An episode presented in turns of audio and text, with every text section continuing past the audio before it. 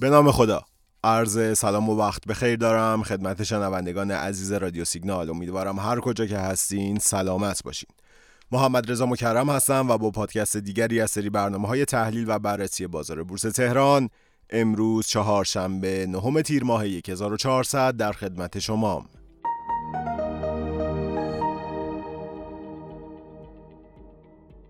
خب دیروز سهشنبه هشتم تیر ماه با اینکه در نهایت شاخص کل سعودی موند اما عرضه ها تو بازار خیلی شدت گرفت و مهمترین دلیل اون رسیدن شاخص کل به حدود مقاومتی 1 میلیون و 250 تا 1 میلیون و 300 هزار واحده دیروز پس از پنج روز متوالی بالاخره روند ورود پول حقیقی ها متوقف شد و حدود 42 میلیارد تومان نقدینگی سهامداران خرد از بازار خارج شد.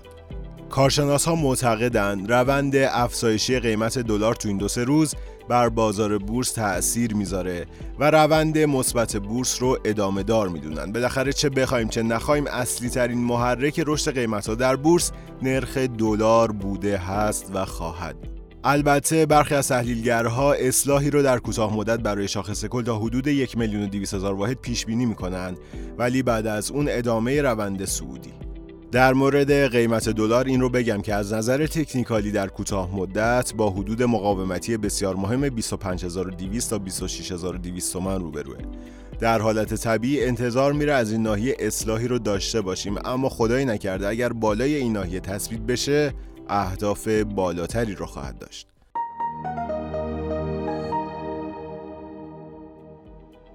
اما امروز چهارشنبه نه تیر ماه در آخرین روز معاملاتی هفته برای اولین بار از ابتدای سال 1400 شاهد این بودیم که ارزش صفای فروش به زیر 2000 میلیارد تومان رسیده.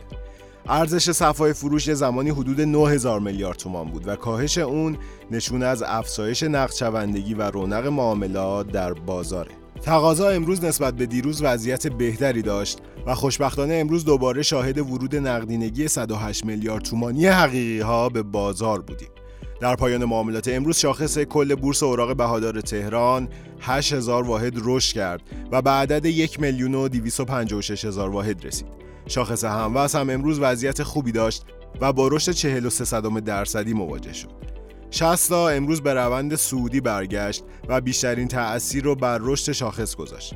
امروز اغلب گروه های بازار وضعیت متعادل و سبزی داشتند. محصولات شیمیایی سبزترین گروه بازار بود و برکت هم همچنان صفحه خرید بود.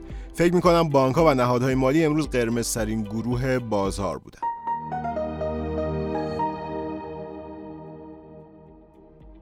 در واقع از نگاه فعالین بورس در شرایط فعلی شرایط متعادلی رو داره و در این هفته اکثر صفحه فروش نمادهای کوچیک متعادل شده. به خیلی از تحلیلگرها نمادهای بزرگ و شاخصاز درگیر اصلاح شدیدی نخواهند شد.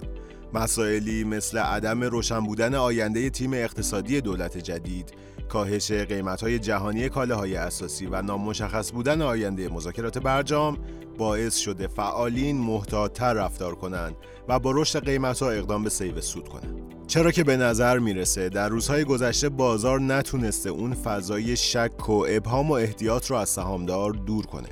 همونطوری که گفتم بازار از لحاظ ارزندگی وضعیت خوبی داره اما به خاطر مشکل کمبود نقدینگی روند مثبت پایدار و قابل اعتمادی شکل نگرفته.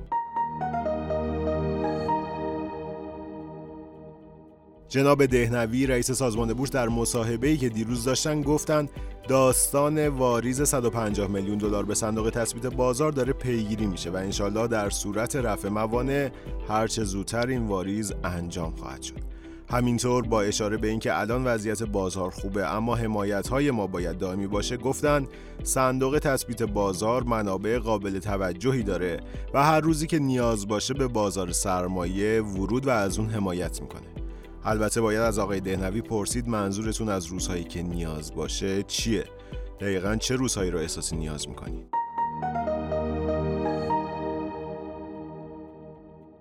اما از دید تکنیکالی ببینید دوستان از نظر قیمتی حدود یک میلیون و تا یک میلیون و هزار واحد نزدیکترین ناحیه مقاومتی شاخص کل محسوب میشه مقاومت های بعدی اون در حدود یک میلیون و هزار واحده.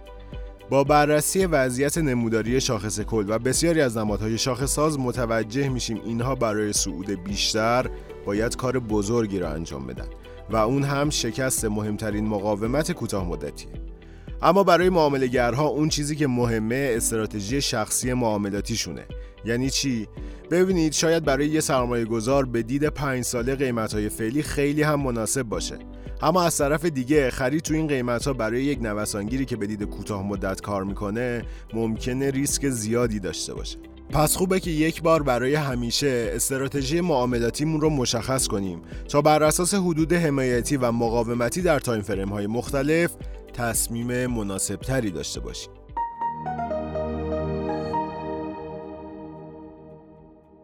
خب شنوندگان عزیز رادیو سیگنال خیلی ممنونم که ما رو دنبال می‌کنید. پادکست های ما از طریق اپلیکیشن سیگنال وبسایت آی سیگنال و شبکه های اجتماعیمون در دسترسه امیدوارم هر کجا که هستین سلامت باشین. روزتون خوش. خدا نگهدار.